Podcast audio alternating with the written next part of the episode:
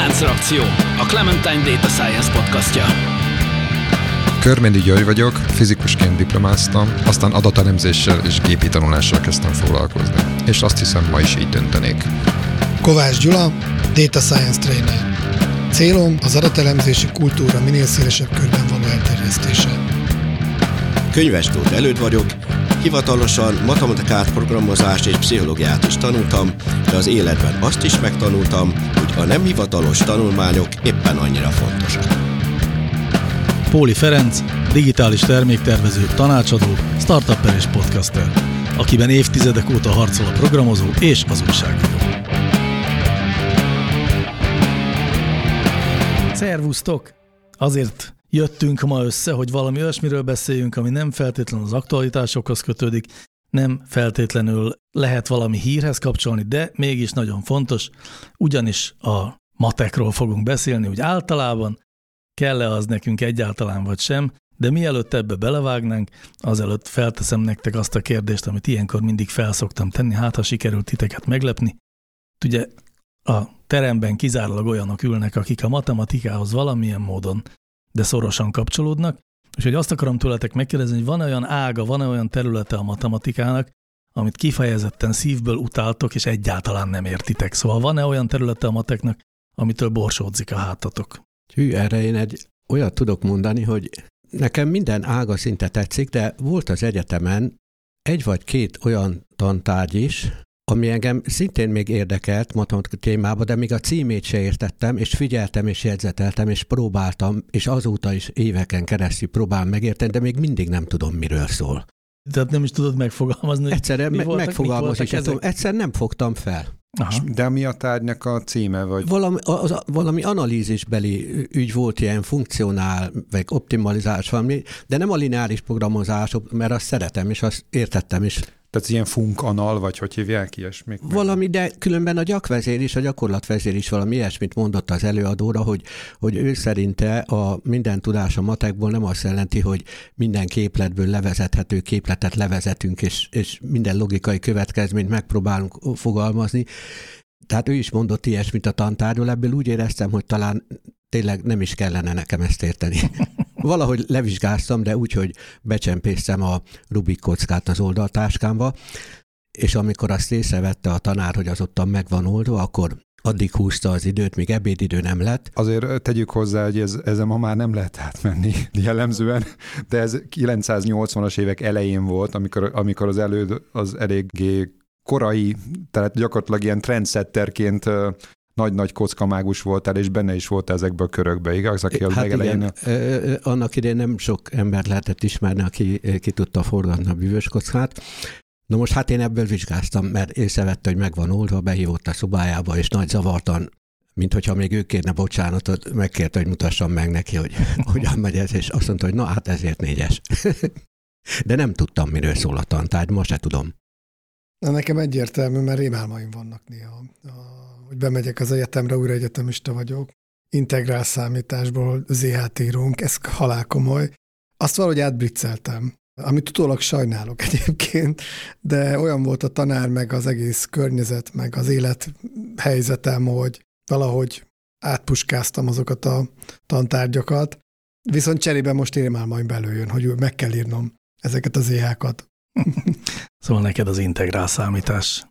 Az analízisnek nekem is vannak olyan területei, amik, amik meglehetősen idegennek érzek. Azt hiszem, le, lehet, hogy arra felé, amerre az elődnek is így vannak hiányai. Meg, meg mondjuk a topológiát tudom még ilyen nagyon távoli tisztelettel, meg csodálattal szemlélni. Tehát abból is én is valahogy, amiket abból kellett ott vizsgázgatnunk, bár viszonylag keveset, de de azt úgy nem tudnám már hirtelen felidézni. Ez a topológia, milyen... ez az ilyen szám elmélet? Nem, nem, nem. Ott az egy ilyen absztrakt geometria. Ja, ja, ja. Távolságok nélküli geometria. Igen. Úristen. Nem Ezt így kimondtad, és megborsódsz. Nem metrikus geometria. Azért vannak gyakorlati vonatkozásai. Egyébként úgy nagy általánosságban a matematikának azok a részei állnak hozzám közelebb, amiknek sok gyakorlati vonatkozása van, aminek meg nagyon kevés, az meg viszonylag kevéssé, uh-huh. talán így lehet. Mert még eszembe jutott egy, egy olyan szempont is, hogy én elég sokat mostanában éppen viszont azon gondolkozok, hogy mások, akik, akik ilyen nagy matematika gyűlölők aztán egész életükben hol veszik el a fonalat.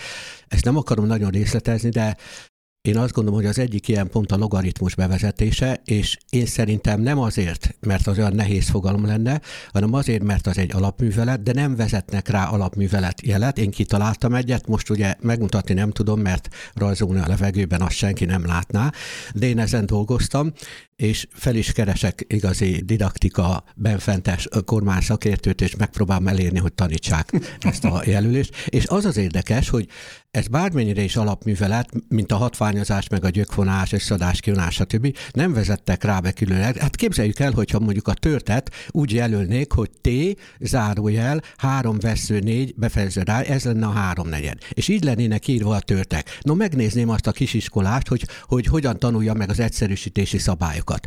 Uh-huh az ilyen táblázatok az interneten nézze meg bárki, ahol a, ahol a mindenfajta alapműveltek fő vannak sorolva, a legkevesebb helyen teszik oda a logaritmus, pedig az is a, a hatványnak az egyik inverze. Viszont lehet rá kitalálni olyan jó pufa jelölést, mint a négyzetgyők, és én szerintem akkor egy kicsit későbbre lehet halasztani a, a matematikától való elidegenedését. A Végleges elfordulást. Érdekes nekem a logaritmus, az első pozitív élmény volt olyan értelemben matematikában, hogy ez volt az első olyan része, amikor fogalm se volt, hogy mit csinálok, megtanultam a logaritmus azonosságokat, tökre élveztem, hogy úgy tudom megcsinálni ezeket a feladatokat, hogy valójában fogam sincs, mi történik, de gyönyörűen jönnek ki az eredmények.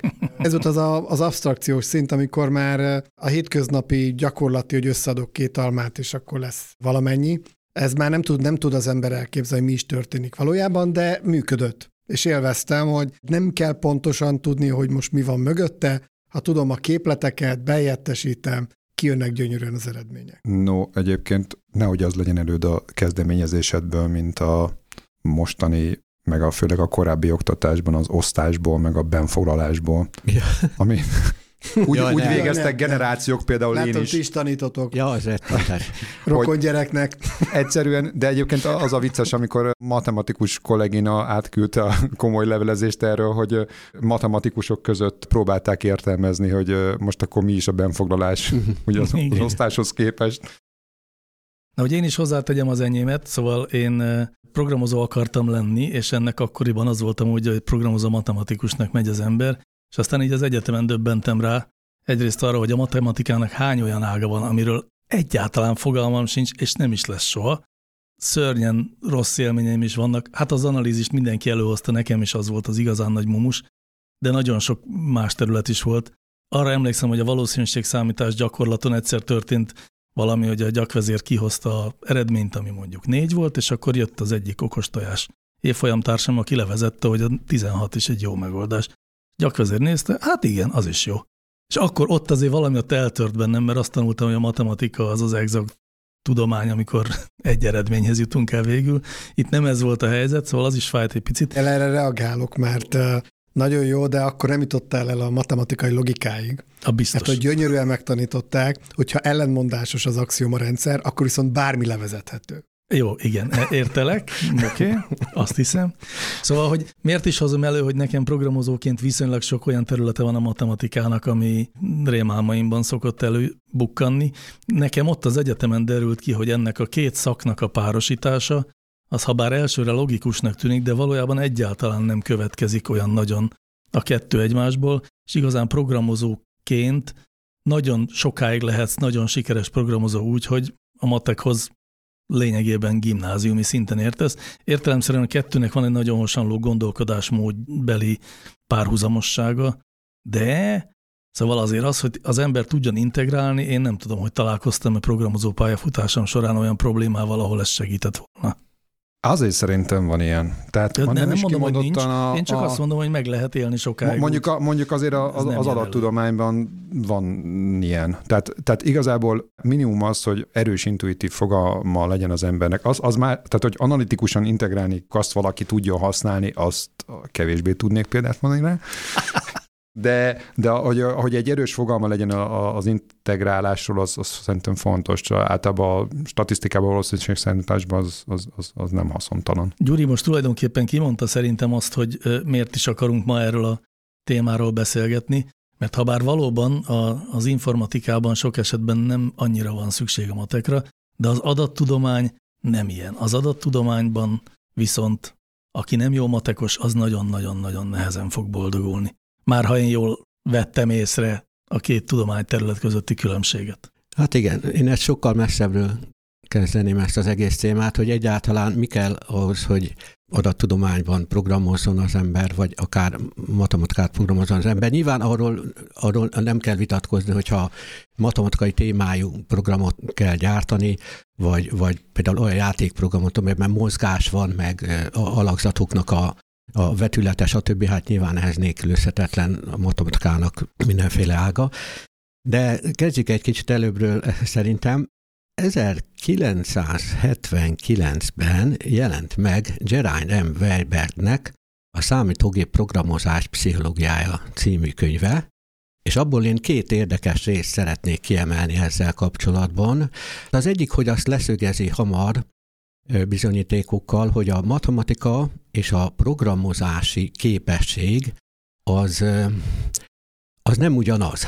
Sőt, sőt, tulajdonképpen független, erre nagyon érdekes példát mond, hogy ez hogyan is lehetett kideríteni. Az egyik, hogy ugye próbáltak volna ilyen programozáshoz kiválasztó tesztet kreálni, nem sikerült, és az, hogy ez miért nem sikerült, ezt, ezt meg egy másik példával világította meg Weinberg, egy, egy megtörtént példa a második világháború végén, próbáltak volna forró égővi harcokra katonákat kiválasztani, és akkor már divat volt a pszichológusoknak, hogy ilyen kérdéves tesztek, és akkor a standardizálják, tételeket beletesznek, kibe teszik, standardizálják, itemanalyzisnek hívják ezt, ugye nézik a érvényességét, következetességét, megbízhatóságát, bűvő szavak vannak erre, hogy itemanalízis, tesztstandardizás, validitás, konzisztencia, reliabilitás, stb. Nem akarok ebben mélyebben bemenni. Teszik be a kérdéseket, hogy hány éves, mennyire szeret harcolni, mennyire szereti a meleget, mennyire szereti a mákos tésztát, stb. Direkt mondtam ezt a mákos tésztát is, hogy érződjön, hogy egy tesztet, amikor alkotnak, akkor belekerülnek olyan kérdések, amik tényleg adekváltak a témával kapcsolatban, és, és vannak olyanok, amik inadekváltak. És a, a standardizálás alapján kijátszák, hogy most milyen kérdéseknek van értelme benn maradni, melyeket dobjanak ki, a végén elkészül a teszt, és akkor használható lehet. Na most amikor forró égévre katonákat szerettek volna kiválasztani, a teszt standardizálás, mire befejeződött, már vége volt a világháborúnak, és kiderült, hogy egy kérdésnek van értelme hogy bennmaradjon, szereti-e ön a meleget, vagy nem. Most, ehhez képest az Gerard Weinberg a programozás alkalmaság vizsgáló tesztek hogy kiből lesz jó programozó, ott meg kiderült, hogy, hogy egy, egy ilyen kérdés lehetne igazániból, hogy szerete ön programozni, vagy nem. Ez pedig viszont azért nem lehet benne, mert hát pont arra akarnak kiválasztani, hogy, hogy milyen jó, hogy milyen programozó válna belőle. Tehát még nem tudja, hogy szeretne-e, mert még nem programozó. Azt viszont persze nem lehet elvitatni, hogy vannak olyan témák, amikben kell matematikai ismeret. Nekem erre a legegyszerűbb példám, hogy mondjuk statisztikában például, hogyha a szórás ki akarja számolni valaki, akkor az minden adatból kivonja az átlagát, ezeknek a különbségeknek a nézetösszegét az elemszámmal elosztjuk, és ennek a gyöke ezt mondjuk szórásnak most, hogyha ezt valaki ki akarja számolni, úgyhogy még gimnazista matematika ismeretei sincsenek, akkor előbb végig szalad az adatokon, hogy kiszámolja az átlagot, hogy aztán amikor másodszor végig szalad az adatokon, akkor minden adatból kivonhassa az átlagot. Miközben ez a képlet nagyon egyszerűen átalakítható olyanná, hogy csak egyszer kelljen végig szaladni az adaton, az adatok összegét és nézetösszegét kell gyűjteni, és megalkotható egy képlet, ahol ebből kiszámítható az átlag is, meg a szórás is, ugye? Na most tehát, hogyha valakinek még ilyen elemi matek ismerete sincsen, régen mi volt a probléma? Lyukkártyákról, lyukszalagról ment be az adat. Hát én az első programot írtam statisztikailag, nem, hogy az adatok nem fértek be a memóriába, a program se fért be. Majdnem sírtam.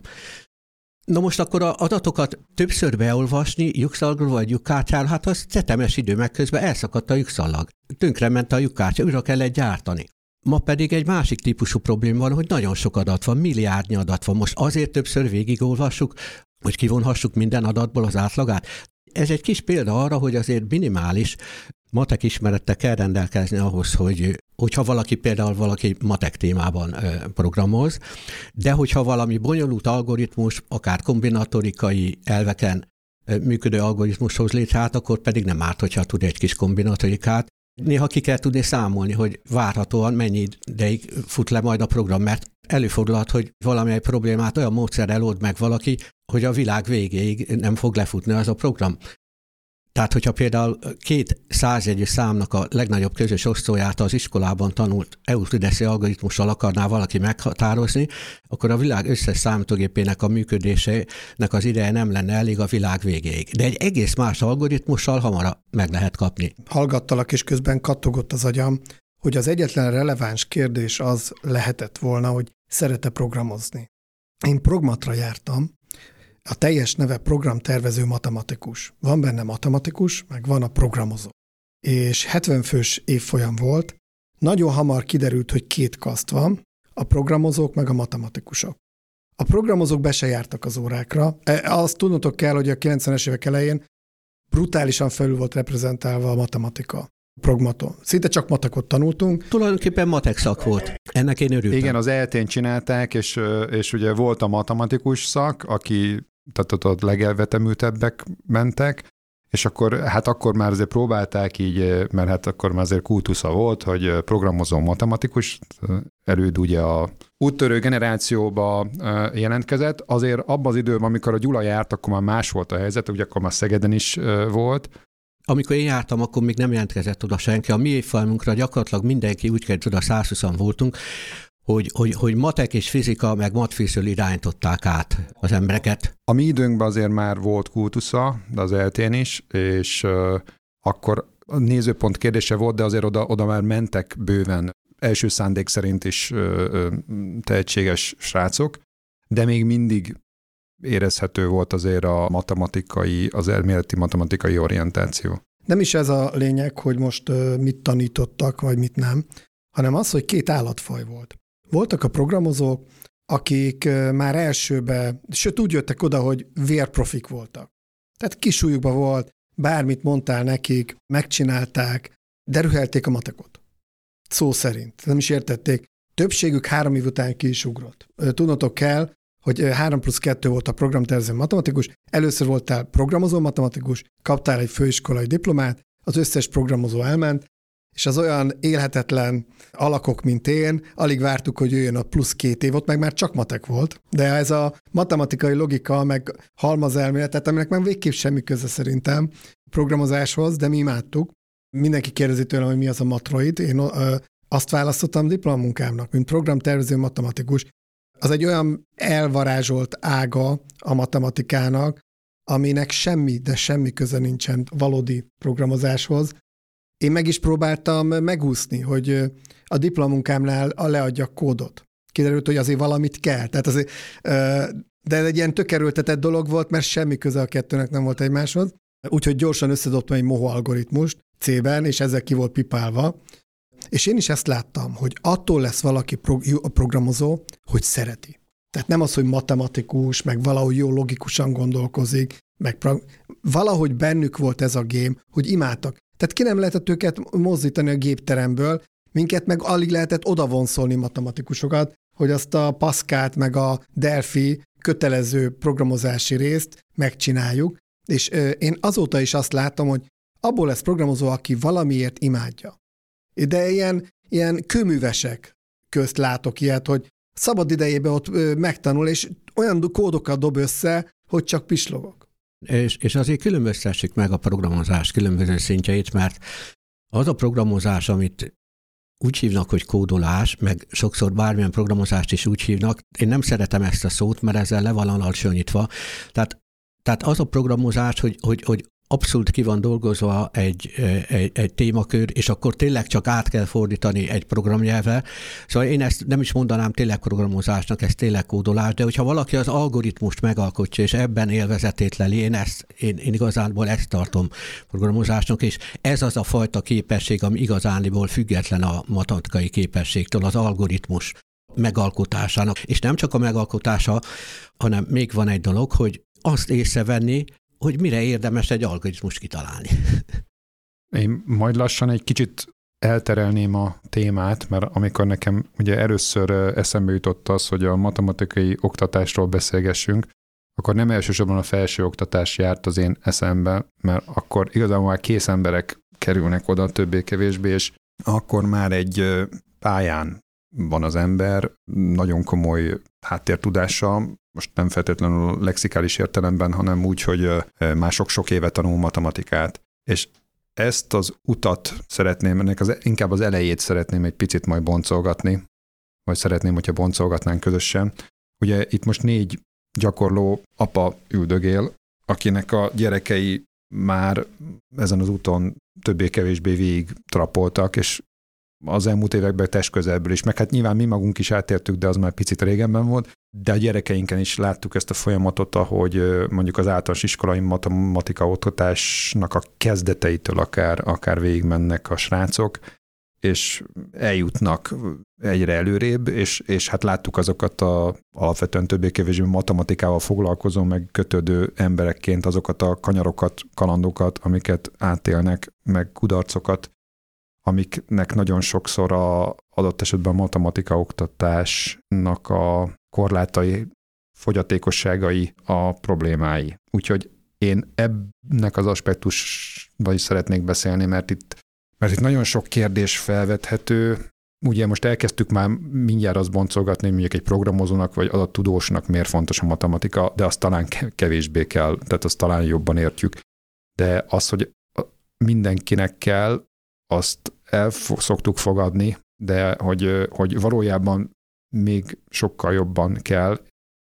Hogy merre változzon mondjuk a általános iskolai oktatás, ott nagyon-nagyon fontos lenne ugye az a nagyon sokat hangozott ilyen kompetencia alapú képzés, de a kompetencia alapú képzésben éppen ezeket a matematikát, vagy a matematikához másfajta értelemben is szorosan kötődő képességeknek a fejlesztését és készségszintre emelését értjük. Én eléggé benne vagyok, mert a családtagok, meg ismerősök gyerekeit próbálom felhozni. Ez a kompetencia, ez egy nagyon jó dolog, és erre majd mondok is valamit, ami miatt szerintem, a, ugye szerintem ma ki fog jönni, hogy a magyar matematika oktatás nem jó. Hát így ilyen ösztönösen ezt érzem. Én meg azért majd oponálok, de egy picit. De, de kapásból a legfontosabbat elmondom. Én ilyen már viszonylag öregebb diákokat, 12-18 között tanítgatok, mind okos volt, egyik se tudott számolni. Ezen rég túl voltak alsó után. Döbbenetes volt látni, hogy már ott megbicsaklik a, a matek oktatás, nem tudtak számolni. Egész jól nekiálltak egy másodfokú egyenletre, meg, meg két ismeretlenes egyenletre, meg logaritmikus feladatra, hogy aztán amikor az van, hogy háromból mínusz kettő, akkor azt ne tudják. És kész, az ugyanúgy nulla pont, mint ha azt se érti, hogy mi az, hogy logaritmus. És erről nagyon nem szoktak beszélni, hogy nem tudnak számolni, és ami még nagyon érdekes volt, hogy én akkor nekiálltam, és elkezdtem megtanítani őket számolni. És utána mondták nekem a szülők, hogy ettől volt más, amit én csinálok, mint a legtöbb matek tanár, mert egy felsős matek tanár, vagy egy gimnazista matek tanár azt mondja, hogy én nem vagyok hajlandó megtanítani, ezt már meg kellett volna tanítani, és úgy jutnak el az érettségig, hogy elején nem tanítják meg, utána pedig a tanár azt mondja, hogy ez már nem az én dolgom, ezt az alsós tanárnak kellett volna jól megtanítani, oldja meg a gyerek. Ez az egyik. A másik, hogy nem tudom, láttátok a Hihetetlen Család kettőt. Elképesztően jó rajzfilm. Szerintem a, a, van, aki azt mondja, hogy a legjobb uh, szuperhős filmek a Hihetetlen Család, tehát nem a Marvel filmek, és ott van az, hogy a matekot tanulja a fiával, a főhős, az apuka, az anyuka éppen megmenti a világot, és a kisfiú egyszer csak megszólal, hogy de az órán nem így tanultuk. Ez így nem. Megbírta oldani az apuka, meg tudta mutatni, hogy hogy kell megoldani az adott feladatot. Hát egy szuperhős azért. Igen, de, az, de azt nem fogadta el a tanár. Csak úgy fogadta el, és ez egy óriási korlátja, hogy nem arra tanítjuk meg a gyerekeket, hogy van egy probléma, és abban inspiráljuk őket, hogy valahogy rájöjjön, hogy kell megoldani, hanem lefektetünk egy algoritmust, és azon végig kell menned. Ha máshogy oldod meg, az majdnem, hogy ugyanúgy nulla pont, mint hogyha nem bírtad volna megoldani. Azért itt vannak ebben nehézségek, ugye itt arról is szó van, hogy azért a tanároknak, tehát általános iskolában, akár középiskolában tanított tanároknak a felkészültségében, tehát, tehát korlátok. És azért, azért vannak olyan helyzetek, amikor mondjuk egy okos gyerek máshogy old meg egy feladatot, a jól tanítani akaró tanároknak egy, egy, egy részének az egyik legnagyobb rémáma ezekben a tárgyakban, tehát az ilyen komolyabb reáltudományokban, hogy, hogy jön egy okos gyerek, és mond valamiat, amit nem ért a tanár. És ez elő-elő fordul. Én hadd védjem meg azért a tanárokat, mert ez így általánosítás lenne, már mint a matek tanárokat. És én egy csomó olyannal találkoztam, aki egyébként abszolút felkészült volt. Behoznék egy másik szempontot, és ezzel kb. össze is ér a két dolog, amit mondtatok. Én azt láttam, megint csak gyakorló apukaként, hogy annyi a lexikális tudás, amit meg kell tanítani, hogy emellé már nem igazán fér bele az analitikus gondolkodásnak a megtanítása. Tehát nyilván, amikor a legnagyobb közös osztó, meg a legkisebb közös többszörös a téma, akkor az pontosan egy darab tőmondatban leírható, hogy hogyan lehet a legkisebb közös többszöröst kiszámolni. Ezt, aki megtanulja, az meg tudja oldani az összes ilyen feladatot. Hogy miért úgy lehet kiszámolni, az egy kicsit hosszabb idő lenne, és ahhoz valóban egy olyan analitikus hozzáállás kellene, ami egyébként utána lehetővé tenni, hogy a gyerekek akár hasonló vagy más jellegű példákat is oldjanak meg.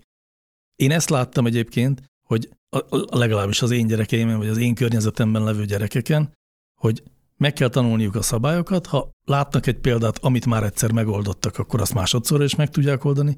Ha látnak egy példát, ami csak kicsit tér el, de ugyanarról szól, akkor rémülten hátradőlnek, hogy ilyet nem csináltunk még. Uh-huh. És mindezt azért, mert szabályokat használnak, amiket nem értettek meg. Illetve számolnak, és, és azt hiszik, hogy az a matematika, és még így is nőnek fel, miközben egy matematikus többnyire nem szeret számolni. A matematikusok tudják, hogy hogy kell számolni, sőt, egy nagy matematikusnak a mondása, nem tudom melyiknek, hogy az a matematikai tehetségtelenségnek az egyik legfőbb mutatója, hogyha valaki pontosan számol. nem tudom, Euler volt, hogy megkapta, hogy tanárnak nem volt kedve tanítani. Nem, az Gauss. Gauss, hogy egytől százig Igen, Gauss. adják, Gauss, bocs. Gauss. És megcsinálta egy perc alatt, nyilván rájött, hogy a két számsort fordított sorrendben felírja egymás alá, 101-szer 100 per 2, és kész, egy perc sincs. Ő se szeretett ezek szerint számolni. Hát igen, ez hagyja a matematikus, hát hogy... ott azért egy szorzást el kell végezni, ez nem olyan nagyon triviális feladat a kicsiknek. De a fő motiváció az, hogy ne kelljen sokat számolni, és hát ezért csinál az ember számítógépeket is, hogy ne, nekünk kelljen. A matematikus tudja, hogy mit, hogy kell csinálni, és a programozó is ilyen tudja, hogy, hogy mit, hogyan kell megcsinálni, hogyan kell hozzá egy algoritmus esetleg szerkeszteni, és feltételez egy gépet, vagy valamit, ami végre tudja hajtani, és akkor csinálja meg az. Mi meg, hát tulajdonképpen ez valamilyen értelem programozást. Akik meg nagyon gyűlölik a matematikát, még felnőtt korukban is, azoknak azt szoktam mondani, nagyon sokszor találkozok ilyen emberekkel, hogy megbosszulja magát ez a hosszú távú matek gyűlölet, mert úgy bosszulja meg magát, hogy aki soha nem hajlandó olyan dolgokban logikusan gondolkodni, amikben tényleg van logika, ez úgy bosszolja meg magát, hogy olyan dolgokba próbál logikát vinni, amiben viszont nincsen. Ugyanis az agynak van egy ilyen szükséglete. A logikus gondolkodás, és például a szerelembe, ha valaki logikát akar vinni, vagy ilyen dolgokba, az egy nagy probléma. Megkérdezhetem, Gyula, hogy Szerinted miért rossz a magyar matek oktatás? Meg tudod azt így Igen, mondani? elkezdtem belevágni. Például én maradok a, a data science-nél. Itt eddig csak úgy definiáltuk, ez is megütötte a fülemet, hogy programozás, nekem meg elemzés. Az elemzés nálam egy kreatív folyamat. Nincs előre lefektetve, hogy mit kell csinálni, hanem szárnyalnod kell, agyalnod kell, gondolkoznod kell, csinálsz néhány alap eloszlást, utána beindul a fantáziád, a lényeg az, hogy ne kötött valami legyen, hanem valami olyan dolog, hogy látsz valami standard formátumba adatokat, és abból ki tudsz hozni olyan egyedi dolgot, ami maga az adatelemzésnek a legszebb része. A matematika oktatás pont ez ellen megy. Nem a kreativitásra ösztönöz, hanem arra, hogy a megadott metódus alapján lehet, és az az egyetlen kizárlagos út, én meg pont egy másik irányt támogatnék, hogy próbálj minél kevésbé a sablonokba gondolkozni, olyan feladatokat adnék fel, inkább logikai feladatokat adnék fel, ahol nem működnek a sablonok, tehát neked kell rájönni, hogy mi a kulcs. Ehelyett viszont most van, nem tudom, 15 ugyanolyan szöveges feladat. Józsi bácsi elindul A faluból, Pista bácsi B faluból, mikor találkoznak, és ezt variálják, és erre van egy megoldó képlet egyébként, a, a, majdnem, hogy csak úgy jó, ahogy ott oldogatják. Ez teljesen kiöli a gyerekből a matematika Igen, szeretetét. Egyszerű tanítani, meg számon kérni, azért az eléggé nagy baj vele. Tehát azért itt, itt tényleg van egy ilyen meg, megúszós része a sztorinak, mert hogyha ilyen egy kaptafa ismétlődő feladatokat adok, akkor az a kevés a melő utána. Hát és ennek egyébként nem feltétlenül az az oka, hogy a tanárok lusták, hanem inkább az, és ez az egész magyar oktatási rendszerre jellemző, hogy olyan sok az anyag, amit meg kell tanítsanak, hogy amellé nem fér be az, hogy el molyoljanak a kreativitással. Itt hadd vessek közbe egy dolgot, mert a Gyula ugye a data scientistek szempontjából kezdte ezt mondani, és ez szerintem azért itt fontos megjegyezni, hogy, hogy természetesen nem kell mindenkinek data scientistnek lenni, tehát vagy hogyha máshogy fordítom, az igazából egy, egy nagyon felső 1-2-3-4 százaléka a mondjuk a, vagy nem mondjuk így egy felső, hanem a, a, a szélén van a, a az eloszlásnak az, aki, aki mondjuk, akinek mondjuk az életébe mondjuk a matematika ekkora nagy szerepet fog játszani, és ennyire fontos neki, és mondjuk a kreatív probléma megoldás is ennyire fontos. Az általános iskolai oktatásban szerintem fontosabb a, az átlag, illetve a, a teljes sokaságnak a, a minél magasabb képességszintre hozása. És egy másik nagyon fontos, de ettől egy picit eltérő probléma hogy a, hát az elitoktatás, vagy a, vagy, a, vagy a tehetségeseknek az oktatása. Amit egyébként ugyanabban a közegben is egyszerre kell kezelni és megoldani, de talán társadalmilag fontosabb és nagyobb kihívás az, hogy mindenki képes legyen bizonyos műveletek elvégzésére, vagy, vagy lehetőleg minél többen meg tudjanak oldani egyszerű problémákat, olyan matematikai tartalmú problémákat, amik az életben szembe jöhetnek. Hát igazából e, e, ezzel nem vitatkozunk, nyilván meg kell tanulni, az a, tanítani az alapokat.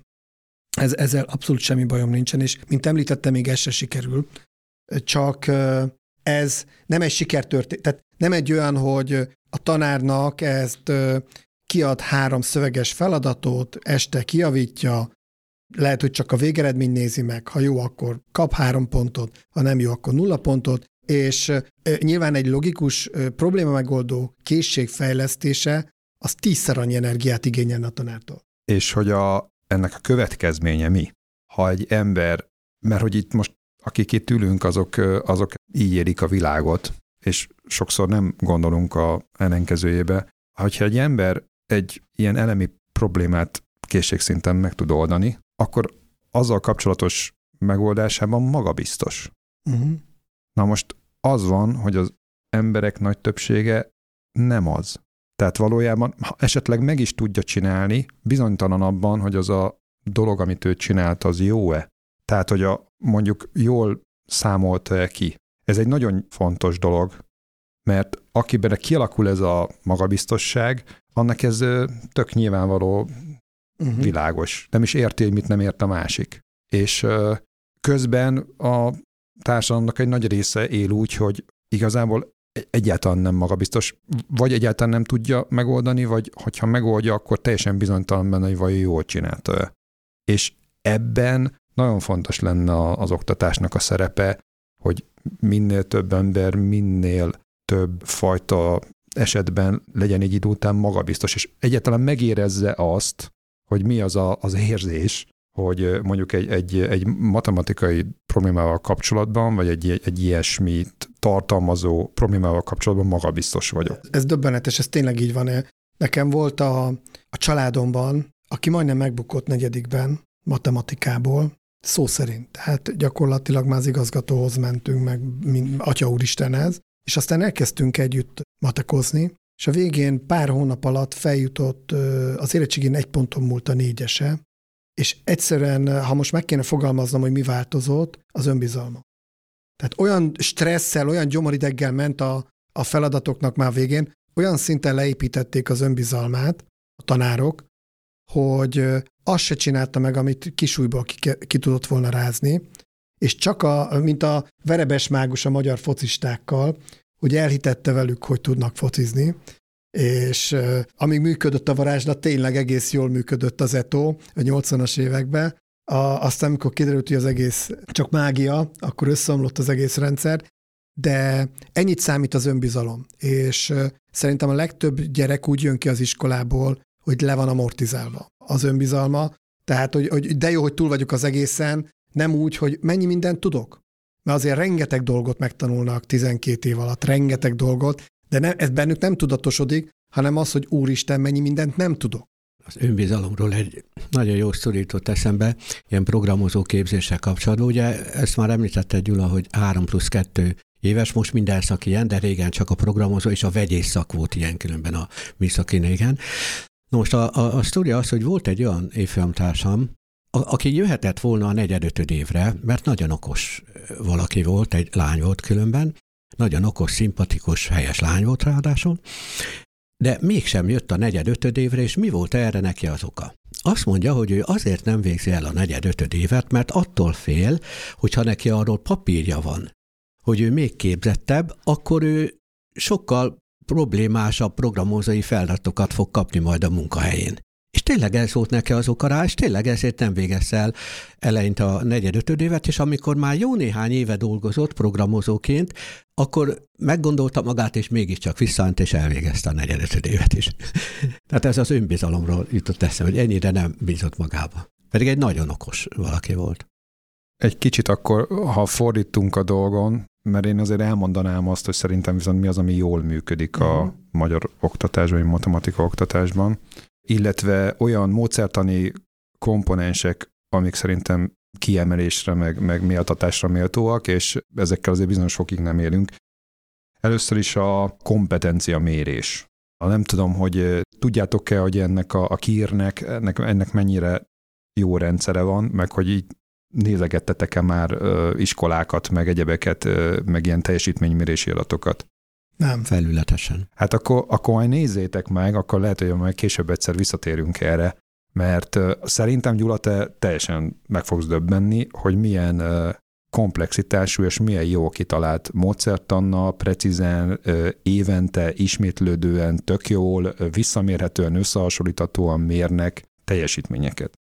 Tudom, hogy aki ezt a témát ismeri, az most úgy nagyjából mi következik a de szócska után, mert ugye azt szokták mondani, hogy, hogy maga a mérés az ugye, az ugye bizonyos szempontból kicsit meg van hekkelve, vagy csalnak. Hallottam ilyen tapasztalatokat, hogy azért ott állnak a gyerekek mögött, amikor kitöltik a tesztet, aztán, hogy mondjuk, hogy Lajoska kicsit lejjebb húzzad, mert a másik lesz a jó. Tehát, hogy a, tehát hallottam én is ilyen történeteket, tehát el lehet ezt a rendszert rontani, Ugye van egyfajta érdekeltség a, a, az iskoláknak, a pedagógusoknak, hogy ezen jól teljesítsenek.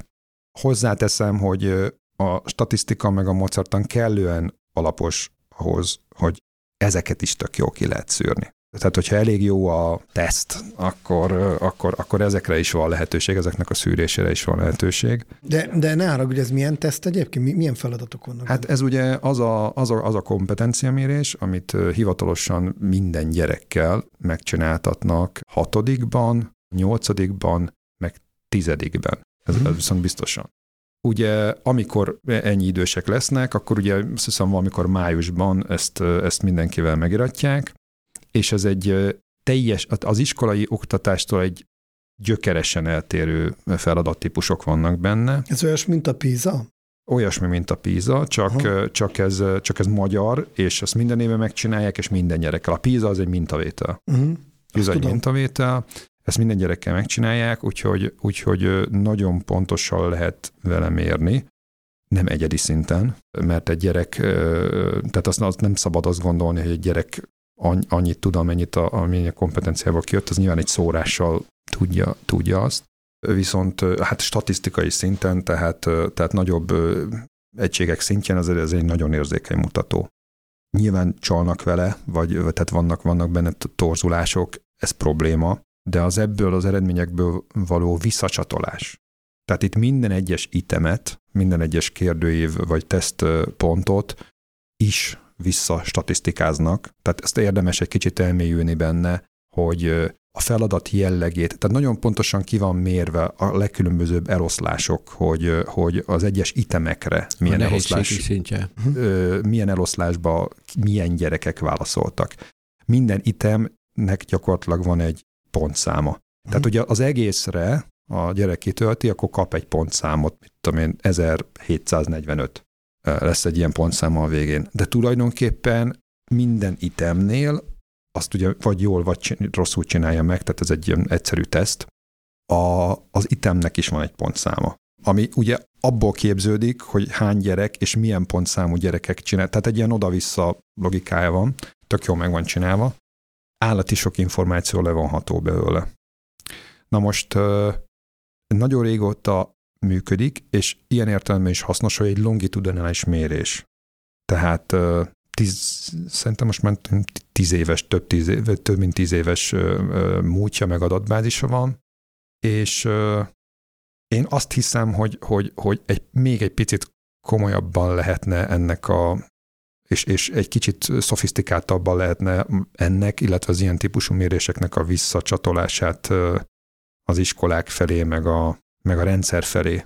Bár azért azt is hozzáteszem, hogy láthatóan a képességmérések, tehát mondjuk a, a felvételik is tolódnak el erősen kompetencia alapú irányba, nem mondtam, de ugye matematikából, illetve szövegértésből, illetve most már nyelvből is van, csak a nyelv mhm. az fura, meg még van egyébként test, netfit, azt hiszem azt úgy hívják, a testnevelési milyen állapotfelmérés is. Jó, de azt mondtad ugye, hogy elmondod, hogy mi a jó a magyar matematika oktatásban, és ugye ez a matematika oktatásnak a hatékonyságmérése, nem az oktatás maga. De az, hogy létezik egy Igen. ilyen rendszer nagyon régóta, és nagyon sok adat van benne, az nagyon-nagyon jó. Tehát most tulajdonképpen világos képet lehet adni arról, hogy mi folyik, milyen, milyen minőségű az oktatás gyakorlatilag egyedi szintre. Ja, benne vannak pöttyöcskékkel, nagyon jó vizualizáció is van benne, az is tetszeni fog. Várjál, akkor... ha jól értem, akkor az eredmények elérhetőek? Abszolút. Abszolút olyan szint, hogy vissza tudod nézni, és a fiad az ott lesz a diagramon, az egy pötty ja, név, névre szól. Nem név, na, a nevét azt nem fogod tudni. az kemény lett volna. De de ez nem egy MLS adatbank. De én erről beszéltem az egyik elmúlt podcastban, hogy Amerikában milyen kultúrája van ennek, és ez, ezzel kapcsolatban vannak ezek a honlapok, hogy mit kell tudni egy szülőnek ahhoz, hogy megértse a gyereke értékelését, mert megkapja a nyerspontszámot, megkapja ezt a ezt a standard ja, ezt, ezt vissza, visszakapod, tehát igen, valóban. Tehát, és hogy... ennek kultúrával is magyar, tehát tulajdonképpen arról beszélsz, hogy itt Magyarországon is milyen jó lenne, hogyha de, lenne de vissza, egy kultúrája. De, de visszakapod, tehát hogy az megkapod te a, a gyereked eredményét, az más kérdés, hogy mit csinálsz vele, eh, hova kened, viszont ha megnézed, akkor meg fogod találni osztályszintre lebontva, illetve vagy azt talán nem, de, a, de, a, de, a, de az iskola szintre, hogyha nincs benne túl sok osztály, akkor majdnem osztályszint mint ahogy nálunk is így van. És abban, és abban gyerek. gyakorlatilag nagyon kevés gyerek van, és abban ott lesz a fiad, az egy pont lesz. Hmm. Tehát, tehát ott vannak a pöttyök, hogy ki hány pontot ért el, és abban ott van a fiad egy, az egyik pont lesz. Ami viszont határozottan szerintem ki kell emelni, mert, mert jól működik, nem mondanám azt, hogy rendszer szinten, hanem azért működik jól, mert, mert egyes embereknek a lelkesedése, azért sok embernek a lelkesedése alapvetően viszi előre, fenntartja, és, és az a kultúra, ami ugye a tehetséggondozás Magyarországon, a matematikai tehetséggondozás.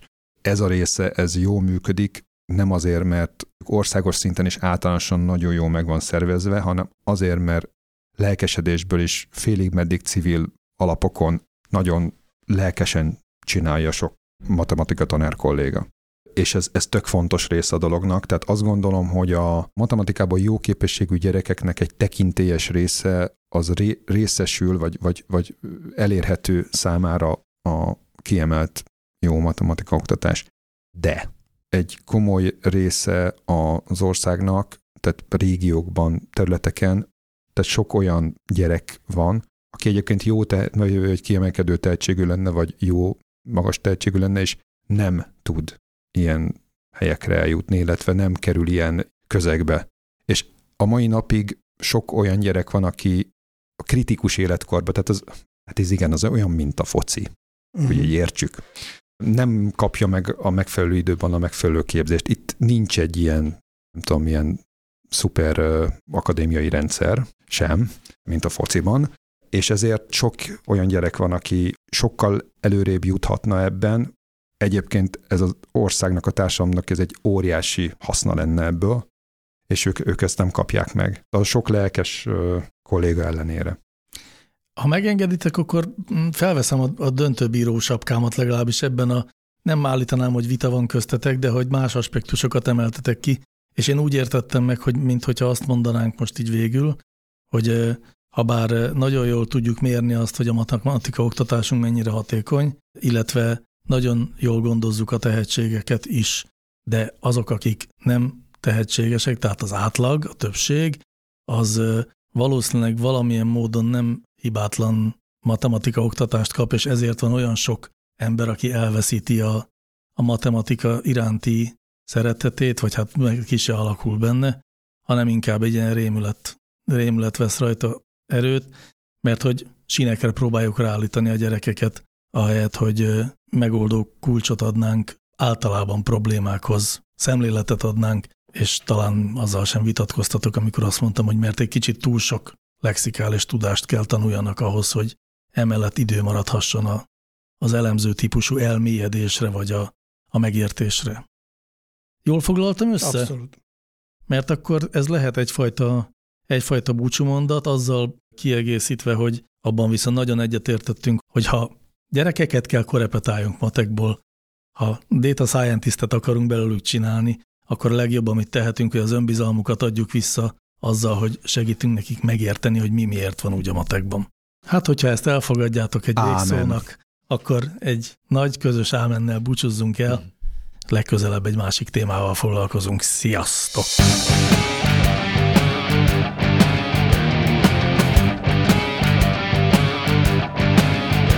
Láncreakció, a Clementine Data Science podcastja.